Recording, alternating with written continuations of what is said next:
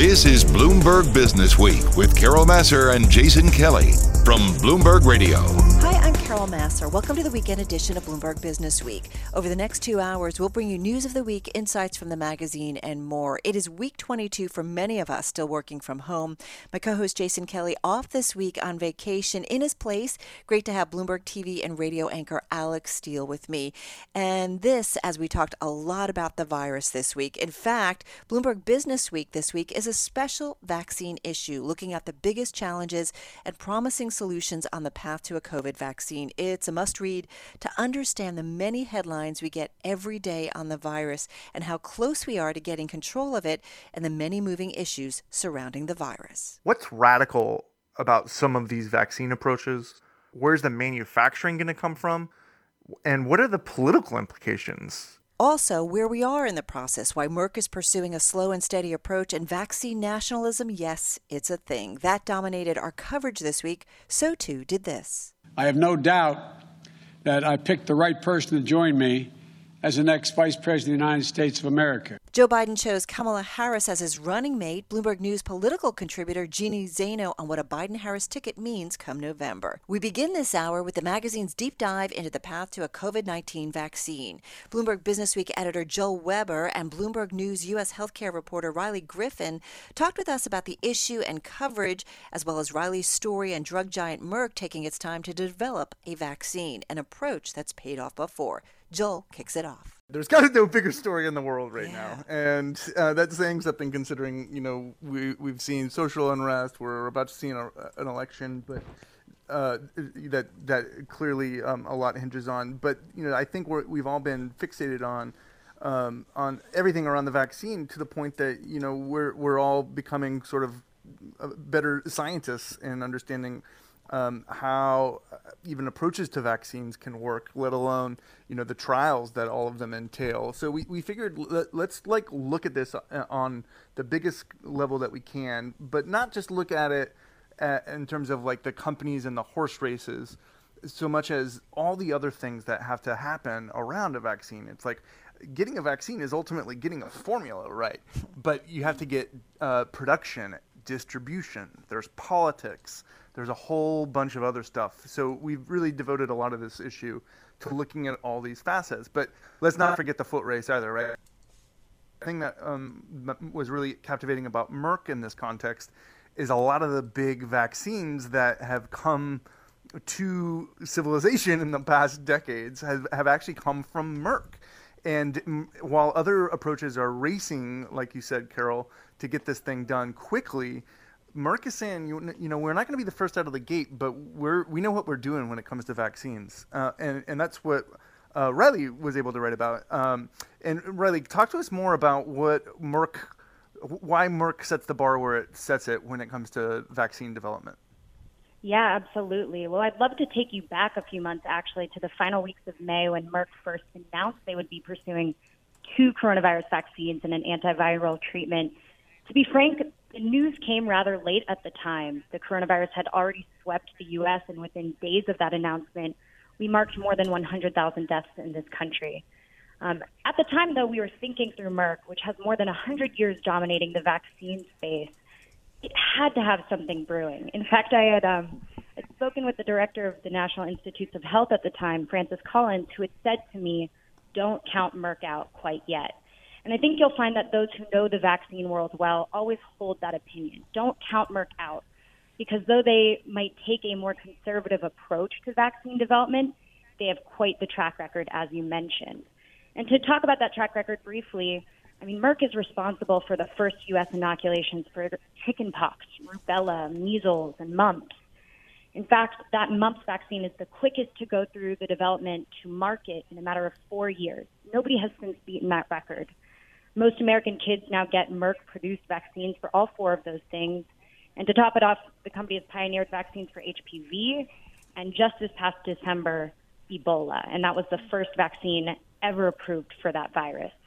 So they have skin in the game. They know how to do this work. And even though there are more than 160 vaccines in various stages of development for the coronavirus, 26 of those which have entered human trials, Merck is coming later, but you got to watch Merck closely because they know what they're doing.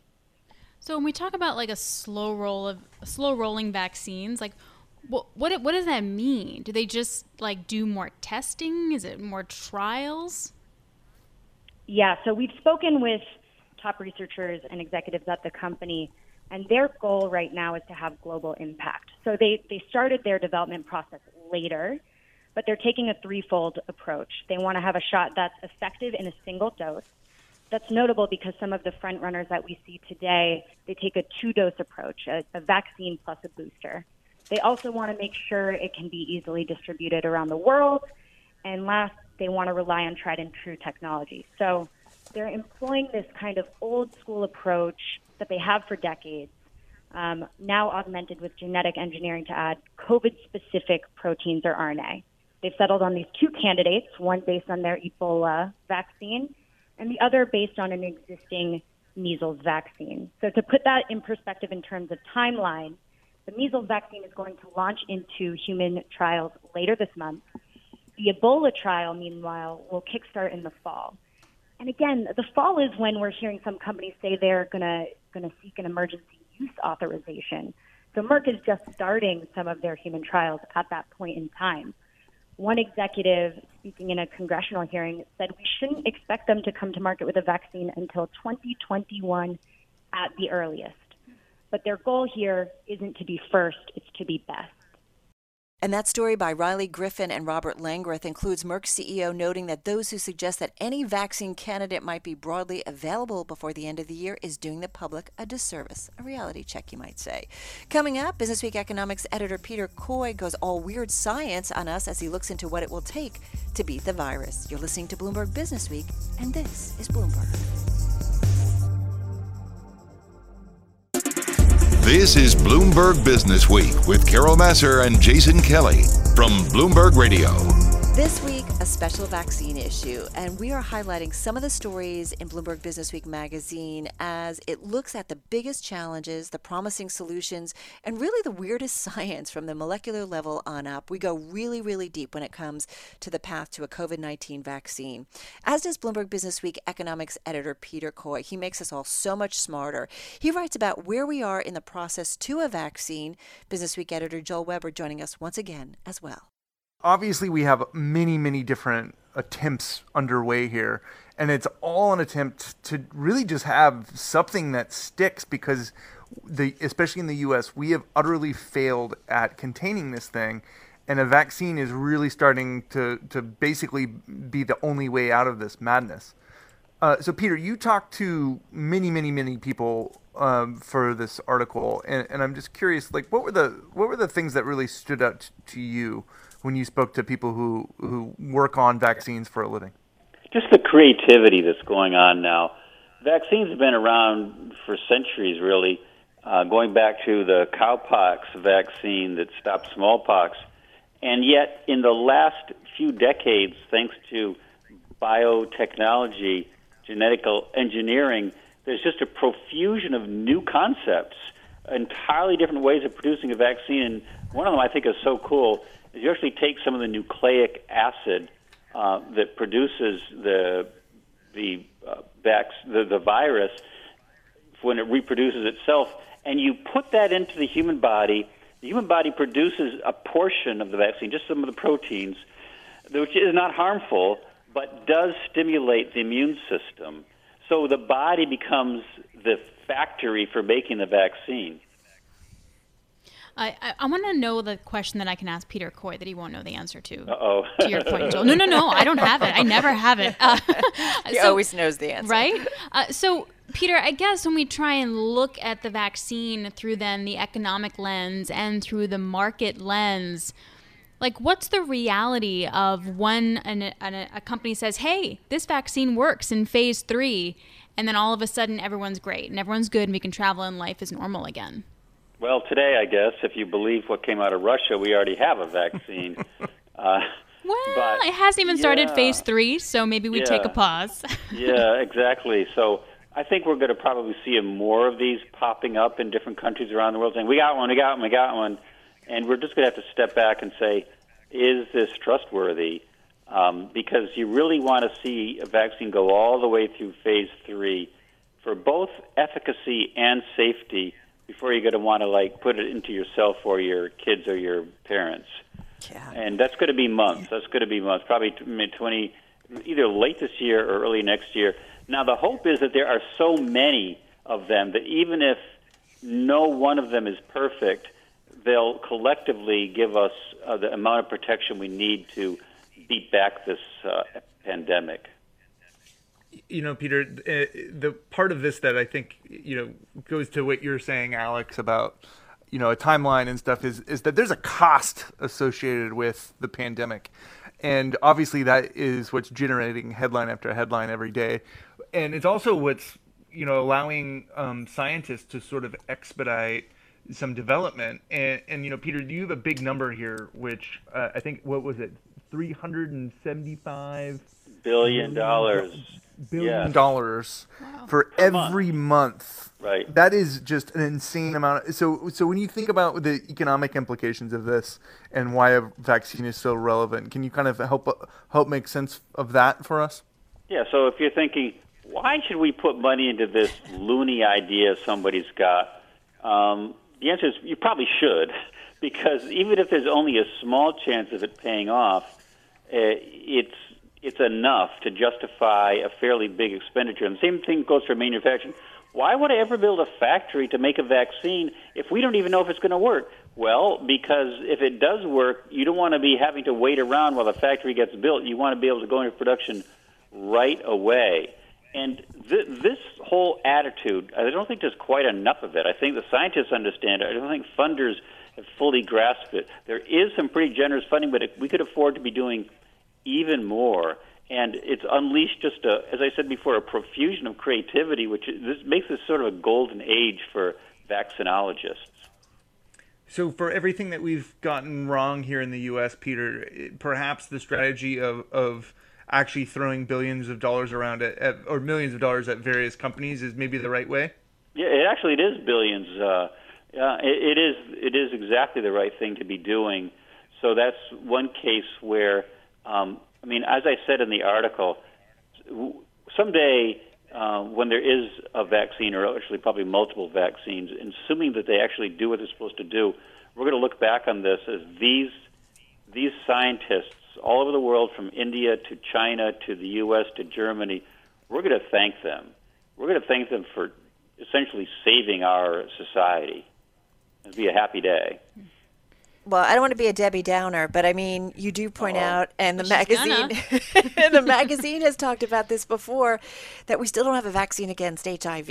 So, yeah, I mean, yeah. and this is a complicated virus that impacts people differently. That is so true. All right, so I guess you did kind of bring down the optimism I was trying to in- inject into the conversation. Just 30 yeah, seconds to, to react to that, uh, that Debbie that Downerness. very true. We still don't have an HIV vaccine. There's several other um, viral diseases for which there are no vaccines. Uh, yeah. This one is looking, though, as if it does seem amenable to a vaccine, and uh, in fact, again, multiple vaccines using different avenues. So something's probably going to work. Maybe not as well as, say, a smallpox vaccine. Maybe more like the influenza vaccine, but it will have something probably within a year. And as Peter mentions, of course, we're hoping to have some kind of vaccine, hopefully, by the end of the year. Many of the guests that we talk to on our daily radio show, we get all kinds of scenarios. Some are optimistic, like Peter and his reporting, in that we will have something by the end of 2020. A lot of others say, though, it's more like a 2021 story. And keep in mind that experts warn, as Peter reminds in his story, that the new vaccines may provide only some protection and only temporarily, more like the annual flu vaccine that we get rather than a knockout vaccine that we have for polio and measles. So, something to keep in mind. Also, as Peter noted, there's still no vaccine against HIV. So, getting a vaccine for COVID 19, it's not an easy path, as we all know. That, of course, was Bloomberg Business Week editor Joel Weber, also Business Week economics editor Peter Coy. Highly recommend you check out Peter's story. As I mentioned, we all get smarter when Peter stops by. Coming up next, what we're seeing is countries really having this in general, just this resurgence of nationalism. We talk about vaccine nationalism. Yes, it's a thing, and it is making this deadly disease even worse. You're listening to Bloomberg Business Week, and this is Bloomberg.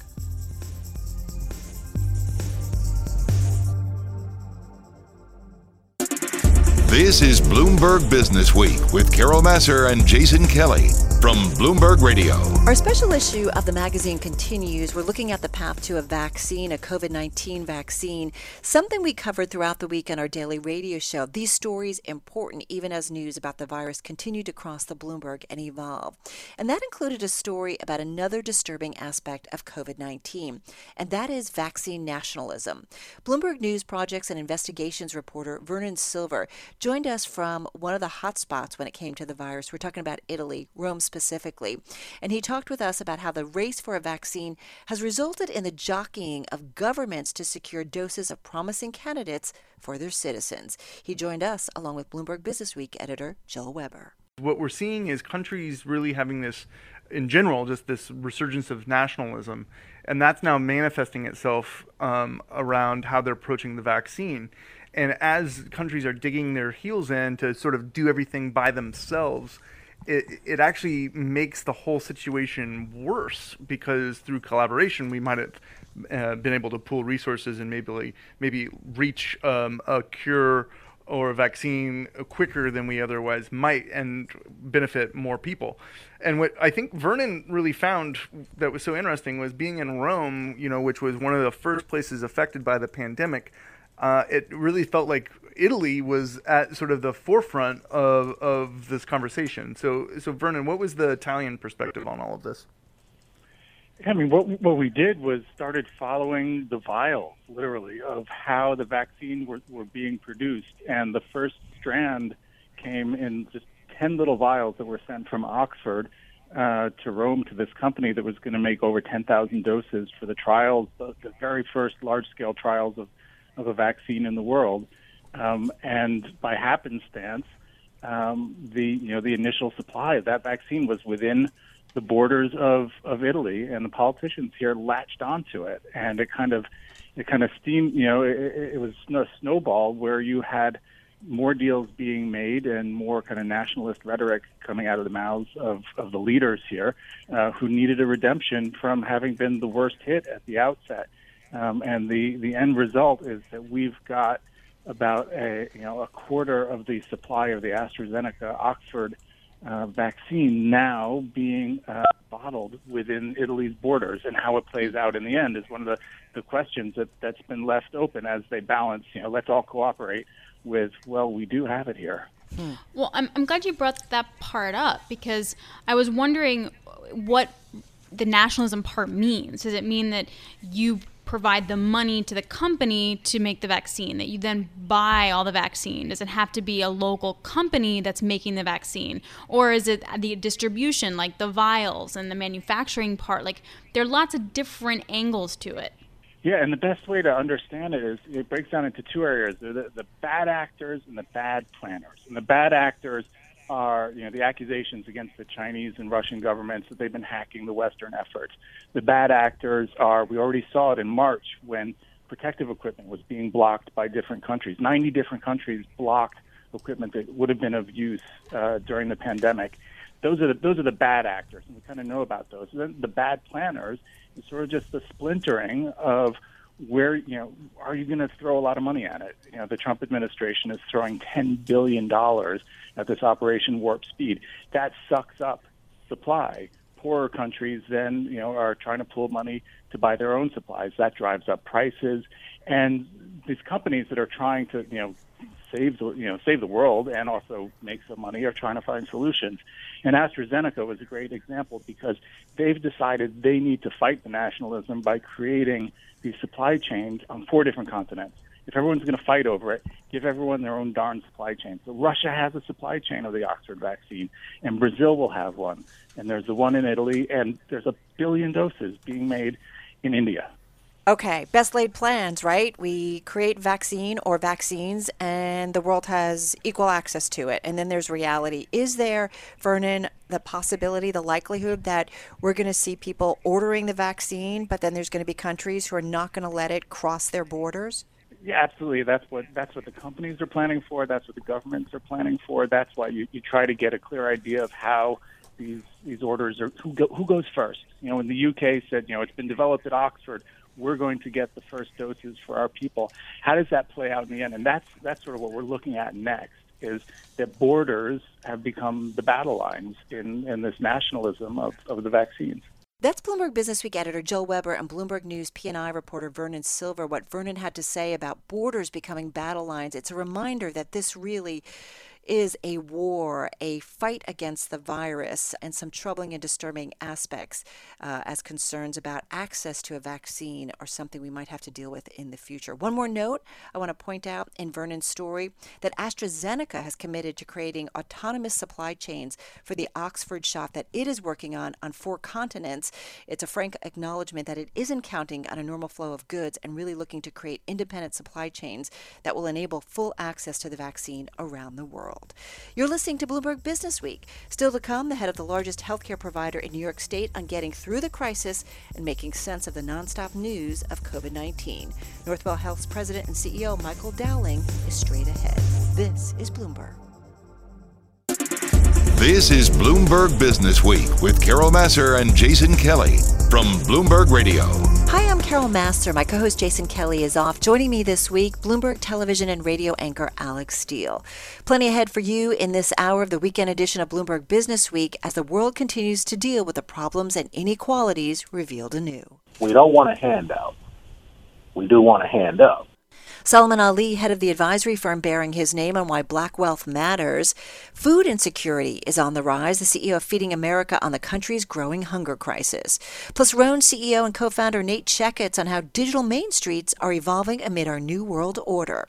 We begin with the top story this week. Democratic President nominee Joe Biden choosing California Senator Kamala Harris as his running mate. Bloomberg News political contributor and professor of political science at Iona College, Jeannie Zaino, has more on the reality of a running mate on election outcomes. These picks don't tend to change a lot of votes, but what they do is they really give voters a sense as to the decision making of the person at the top of the ticket. And I think in that respect, Joe Biden has done himself a favor here. He made a sober pick after a, a very intensive screening process, and I think he has now made it very difficult for the president's team to attack somebody like Kamala Harris in the way that they want to. Um, we were just looking at some of the attack videos that have come out from the Trump campaign on Harris, and they try to paint her as being far left. And of course, that doesn't fit very nicely for somebody like a Kamala Harris. So I think he's made it tough for them to attack her. But I think more important than that, he has sort of done what he promised to do, which is pick somebody who is prepared to govern if needed at, at, at a moment's notice who would do no harm to the ticket because he is leading in, in many of the swing states at this point, and whom he personally uh, has a relationship with that goes back many years. And of course, given his age, somebody who brings in a new generation at 55. Um, Kamala Harris, obviously, um, is you know uh, several you know decades younger than Joe Biden, and and you know one of the things he would like to do is bring in some younger voters. So from those perspectives, I think it was a strong pick on his part. So do we? I mean, are we going to be looking at 2024 Kamala Harris on the top of the ticket in the Democratic Party? And I'm just wondering how Wall Street thinks about that. I, I do think it's possible. You know, Joe Biden at one point indicated he is a one term president should he win. Then he later pulled back on that and talks about himself more as a transitional person, transitional candidate. So I think there are many people who suspect he may do one term if he does win, which would mean Kamala Harris would be at the top of the ticket. Um, and I do think there are questions about what, uh, you know, what Wall Street, for instance, is going to think about a pick like Kamala Harris. We, you know, when we think about her relationship with Joe Biden, a lot of that was built on her relationship with his late son, Beau Biden. And what they did together was really take on the big banks in the wake of the housing crisis and she talked about that in her book. Um, and so, not only the story of her relationship with Beau Biden uh, as Attorney General, but also the work she did in terms of challenging the big banks. I think that Wall Street's going to have a lot to say about that. I think also she is somebody who has done particularly well fundraising fundraising on behalf of the president and who has a record in the Senate. Um, so there's a lot to chew on when it comes to Kamala Harris, and she also is somebody who has flipped on a few issues uh, that are key to people, including the issue of health care, which made her, you know, really was a challenge for her during her campaign. So there's a lot to look at in terms of her record as both a prosecutor, an attorney general, and also in the Senate and as a candidate herself for president. Jeannie, what about the Trump campaign? Do we anticipate? I know that there was some talk at one point that maybe you know Mike Pence wouldn't be on his ticket. Should we assume that he will be, or does you know Biden's pick maybe maybe push the Trump campaign to reconsider having a different running mate? Yeah, I mean, it, it's such a good question. I think we thought, you know, initially that maybe he would move away from Mike Pence. I think it is becoming very late to imagine that he does that at this point. Right. So I think he's going to stick with Mike Pence. But to your point, you know, there is quite a difference between a Kamala Harris and a Mike Pence, both substantively in terms of their policy perspectives. I just want to see the debate.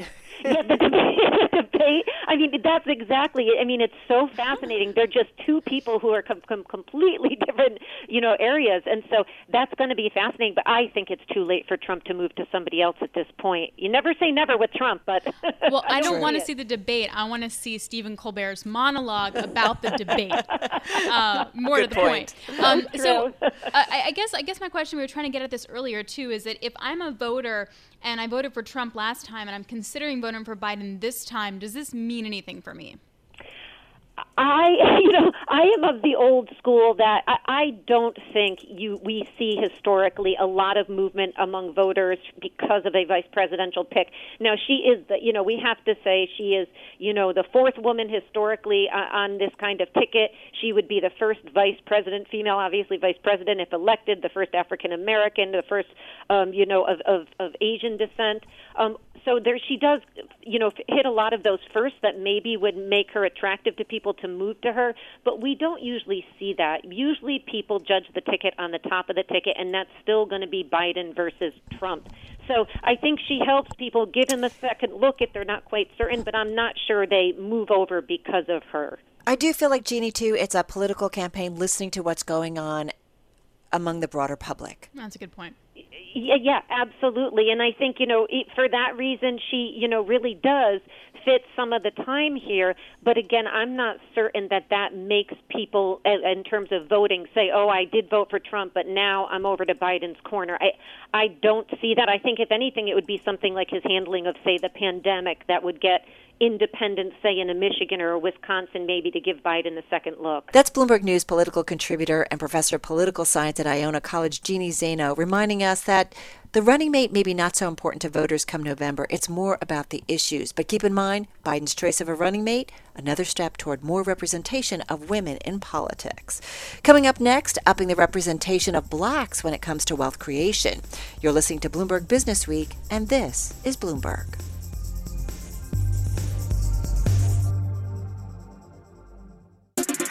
This is Bloomberg Business Week with Carol Massar and Jason Kelly from Bloomberg Radio. This week, a special COVID 19 vaccine issue. And one thing that came up during one of our daily radio conversations between Alex Steele and myself was a reminder of the inequalities that we saw once again because of the virus.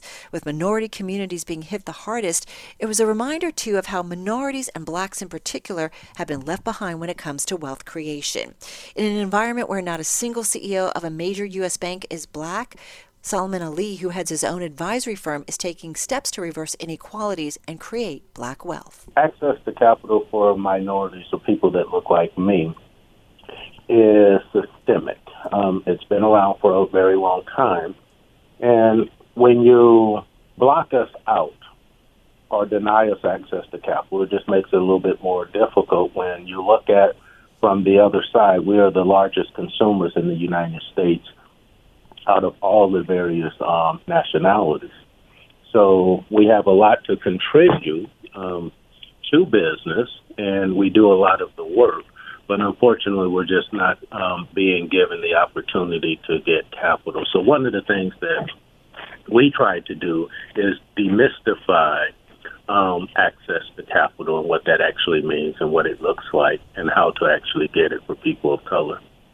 So, w- what's the transmission mechanism that's broken that's preventing that from happening right now? Basically, the hole Well- you're trying to fix. Well, the hole we're trying to fix is very simple. We have a lot of legislation that's been done um, many years ago before you and I, um, and we weren't included. People who look like me weren't included. And when they began to try to include us, they had people who were making policies that were, I will use the words, not sensitive to who we were and what our needs were because they didn't want us to live next door to them. They didn't want us to have access to capital because they felt like we would be competing for the same capital that they were trying to achieve. And that's why you have approximately 13,000 um, publicly traded companies, and you have fewer than 15 black-owned managed um, publicly traded companies. And you would say, well, how could that even be in today's age, 2020? Well, so talk to us a little bit about that and what's happened and why it hasn't opened up more. Well, it hasn't opened up more because they don't want it to open up. Now, who they are is very simple. The establishment has set a set of rules together. It's not the bank's fault. It's not even current policymakers' fault. But at some point, these rules have to be revisited, that they are actually inclusive um, so that we're included. Because if you want uh, minorities to have access to capital, um, you can get minorities to have access to capital by um, regulating. Um, very simple. You know, you give us, we don't want a handout. We do want a hand up. So if you could just simply imagine um, helping someone up to create jobs, according to the U.S. government, most jobs are created by people who look like themselves. So if I'm an employer, I'm hiring someone that looks like me. And that's why unemployment amongst blacks are so is so high, especially amongst black males. So I can totally see then uh, how you're connecting all the dots, right? Because if you don't have minority-owned, black-owned businesses, then you're not going to have the people who hire other people who look like them, which then creates more wealth in the community. Getting the government to do anything right now on this, except for rhetoric, I just I can't imagine that's going to happen. So you're actually putting your money where your mouth is, and you're actually trying to help support that. What kind of concrete steps have you been able to take to help give access to capital um, to black-owned businesses? Well, we put a group of um, various investors together, and we help to fund different deals and transactions. Recently, we helped to fund a lab out of Georgia, energy company, technology company. So we go through the whole gamut. We don't go looking to borrow money or anything of that nature. We use our own resources, and we rely on our own network um, to do this. And so what we look for is companies that have between three to five million dollars that are very much overlooked and are poised to actually grow, but they lack the capital and sometimes even the strategicness to actually develop and grow the company and take it to the next level. So we come in and we provide the capital and some strategic planning to help them to grow and scale their business. Solomon, help me understand though how you get to that $3 million threshold. Like, what about the people under that? How do you help them? Well, basically, what we do is we help provide to provide a strategic planning for their mergers, acquisitions, and just strategies on how to grow and scale their companies. And then we work with a group of investors um, that will loan them money and things of that nature. I've been doing this for about 30 something years, um, being an entrepreneur and accessing finance. So again, we just try to demystify what that actually looks like and bring companies in, minority companies, people that look like me, and just help them to by strategic planning and by getting them access to capital and arranging for funding so that they can grow. And normally, what that will allow them to do, it helps to provide them with the working tools that they need for that strategic planning, for an exit strategy out, Because as we know before, the largest investment that most Americans had, especially African Americans, was their homes. And now that we have even less home ownership than we did previously, the largest investment that they have is their savings. And um, African Americans are saving far less than their counterparts of whites and things of that nature. So we have less disposable income, we have less income, and so trying to teach them one business at a time how to make the shift and redirect some of their resources into their business so that they can also hire people that look like them. That's Solomon Ali, head of Solomon RC Ali Corporation. And as he told us, blacks don't want to hand out, they want to hand up. And that requires many, including the federal government, realizing it's been unjust. He kept reminding us, too, that, you know, blacks, they are a huge consumer community in the U.S. They have a lot to contribute, and they are a group that really need to have more recognition. Check out that full conversation. It's on our podcast feed. You are listening to Bloomberg Business Week. Coming up, if things don't change, we're on a trajectory to see food insecurity rates in the country go all the way up to 54 million people. Feeding America is out with a new report on hunger in the United States, and it's not good. We'll hear from CEO Claire Babineaux Fontenot. This is Bloomberg. This is Bloomberg Business Week with Carol Massar and Jason Kelly from Bloomberg Radio. Nearly 30 million in the U.S. recently reported to the Census Bureau that they did not have enough to eat. And according to Feeding America, child hunger is at an all time high due to COVID 19 and rising unemployment. Feeding America goes on to predict that over the next few months, 18 million children could be food insecure. Long term harm results when kids do not have enough to eat. Well, that includes adverse educational, health, and economic outcomes. Feeding America CEO Claire Babineaux Fontenot talked with us and gave us the startling statistics and situation of so many. If things don't change, we're on a trajectory to see food insecurity rates in the country go all the way up to 54 million people. Um, beneath that huge number is that there are certain uniquely vulnerable communities who are being really, really hard hit right now um, by this food crisis that's come along with the health crisis that we're all uh, having to deal with. So, how do you deal with it? Well, um, I, I, they say, how do you eat an elephant? Got to be one bite at a time, right? So, um, we're doing lots of things as a network I'm really proud of, of our members who are out there on the front lines, making certain that even at the risk to their own safety, uh, and we've put in place some precautions to try to make it safer. But the reality is that there are risks associated with the work that they do. They get out there consistently and provide this food to people when they need it. The reality, though, is that this has to be an all-in fight. So we've done some some recent uh, a recent study with McKinsey even with all of the interventions that have already happened, there's been some good news in terms of bipartisan support for some assistance to our network. We've put that in play, factored it into this number. We still have a gap over the next 12 months that we're estimating, unless something serious changes. It's going to be an 8 billion meal gap for people. Inside of that, I mean, there almost 20 million children are yeah. caught up inside of that gap. I mean, it's pretty extraordinary. I have to say, like, it just it gets me so upset because here we are, you know, a very rich nation. Mm-hmm. We've all seen the stories during the pandemic of milk being, you know, spilled out, and I understood why there weren't workers necessarily, you know, um, or there was just overproduction. Um, but it was just hard to get my head around that happening, wasting food, throwing it out, versus people not having meals to eat on a daily basis. How do we fix this, Claire? Yeah, so I think it's there's more than one thing to do. So the first thing, let's talk about that, which you just described. Um, one of the one of the good things uh, that probably frustrates all of us is that our issue in this country isn't that we don't have the wherewithal to produce enough food to feed our people. We do. There's been a significant matching challenge, though.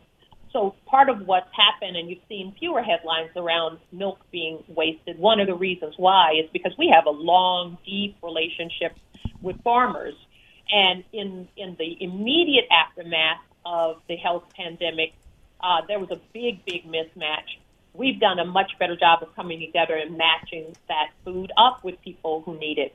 But we're going to need policy changes. That's the bottom line. So I, I am. I hope that everyone within the sound of my voice were to reach out to their members of Congress and tell them get back at that bargaining table because there are some people who are in desperate need of help and Congress is uniquely positioned to help them. If I could just tie up something, a conversation Alex and I had yesterday, and we talked about farm subsidies specifically, and we talked about, you know, money, tax money, various subsidies and programs that come through the, the, the governments.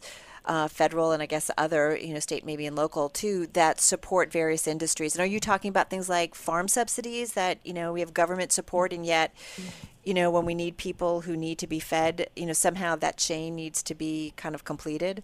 Yeah, there, that's a part of it. So a part of it is certainly we do already have relationships with, with farmers Mhm. that includes some of the subsidies go toward food purchases that then go into the charitable food system.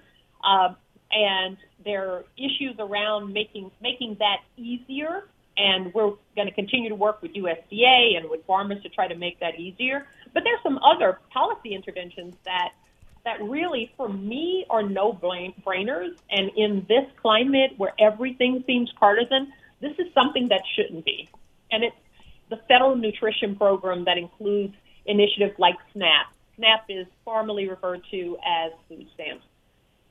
So we know for a fact that SNAP, for every one meal that our remarkable network can provide, SNAP can provide nine. We know from the pre from the previous recession that it's highly stimulative to the economy. If you provide someone who have such limited means with a resource that's only valuable to them if they use it, it's going to have a stimulative impact. providing resources. That's something we've heard from a lot of our guests here at Bloomberg Business Week and how that really impacts their life in so many different ways and something that ultimately is important to the overall economy. That's Feeding America CEO Claire Babineaux Fontenot. You're listening to Bloomberg Business Week. Coming up, we check into consumer habits, how they are changing during the pandemic. We'll do that with Rhone CEO and co-founder Nate Checketts. This is Bloomberg. This is Bloomberg Business Week with Carol Massar and Jason Kelly from Bloomberg Radio. Well, there have been lots of stories about what it means to dress for work today, especially with all of us working from home. You know, we've heard about the Zoom shirt. That's that shirt that's always hanging nearby on a hanger from where you are working at home, just in case a virtual meeting with your boss or perhaps a client comes up. There's also a lot of yoga wear and athleisure wear being worn at home, t shirts. And, you know, our next guest knows about all of this firsthand. He's a friend of the show. He's Rhone CEO and co founder Nate Checketts, and he joined us to talk about how consumer habits are changing and what they are seeing in terms of trends, what people have been buying since they've been home. He began, though, with how his world has been upended too because of COVID 19. like everyone, this is uh, a roller coaster that feels like it's been um, two years, uh, and and in some ways, it, you know, it, it feels short, and in some ways, it feels long. But you know, when when the pandemic initially started, it was a very scary time for not just people with health, but you know, for us as as retailer and as a as a young, uh, growing brand in the consumer space. Um, caused us to look at, at just about everything. And certainly, you know, we've we've come a long way. And categorically, I think we're we're insulated in a lot of ways. But yeah, it's been it's been quite the experience navigating this. So, so literally, like, what are people gonna wear? I mean, I joked about D- David Westin. So he's an anchor here at Bloomberg Television. He covers politics. I mean, and he would wear a suit every day. Uh, and he used to be head of ABC he News, used so to be we're head of- so he's just very kind of old laying it school out in that you. way. Um, and I say that with a lot of love. Like he'd take his jacket off when he would get at his desk, and then he'd literally get up to go to the bathroom and he'd put his jacket on. Like he's that kind of guy, and he's wearing jeans to work. So like, what's my new uniform? Well, I I think there's no way. You know, let's let's say that we could snap our fingers and we were back at our everybody was back at an office tomorrow. There's no way that the last few months won't impact wardrobes in the future, work attire, et cetera. You know, people are. This is a this is a very long, sustained level of comfort and kind of wearing whatever you feel like wear, wearing. And so you're going to see dress codes be relaxed uh, across the board, um, and people are going to. There's going to be a continued push for comfortable work attire, and you know that's what Rhone has always been about. Um, you know, not just making great stuff active for the gym, but making stuff that you can wear to and from work and and look great. And so, you know, performance fabrics and uh, the the work sweatpants, so to speak. But I, I do think that you're going to see some uh, some relaxation of dress standards, even for a guy like David. I'm going to say, we're going to actually mention it to David. I've got to say, you would hate this conversation. Well, and I, I, mentioned I've been living in jeans and yoga gear and a few Rhone items as well because they are incredibly comfortable. I want to also, though, ask you because I want to get into um, maybe any of the pivots that you've done. But one thing that you have done is, and forgive me if I, I don't say it correctly, is it brands times better? Yeah, brands for better. Yeah. yeah. Tell us a little bit about this movement.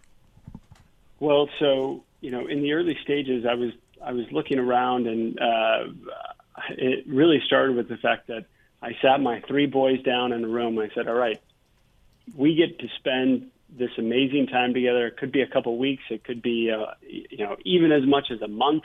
And uh, of course, I was dead wrong on my mm-hmm. long-term estimates. But is there something that you guys I want you to pick a skill that you want to learn, and we're going to go and learn it together. And ultimately, we landed on skateboarding. I had never really learned how to skateboard. They wanted to learn how to skateboard.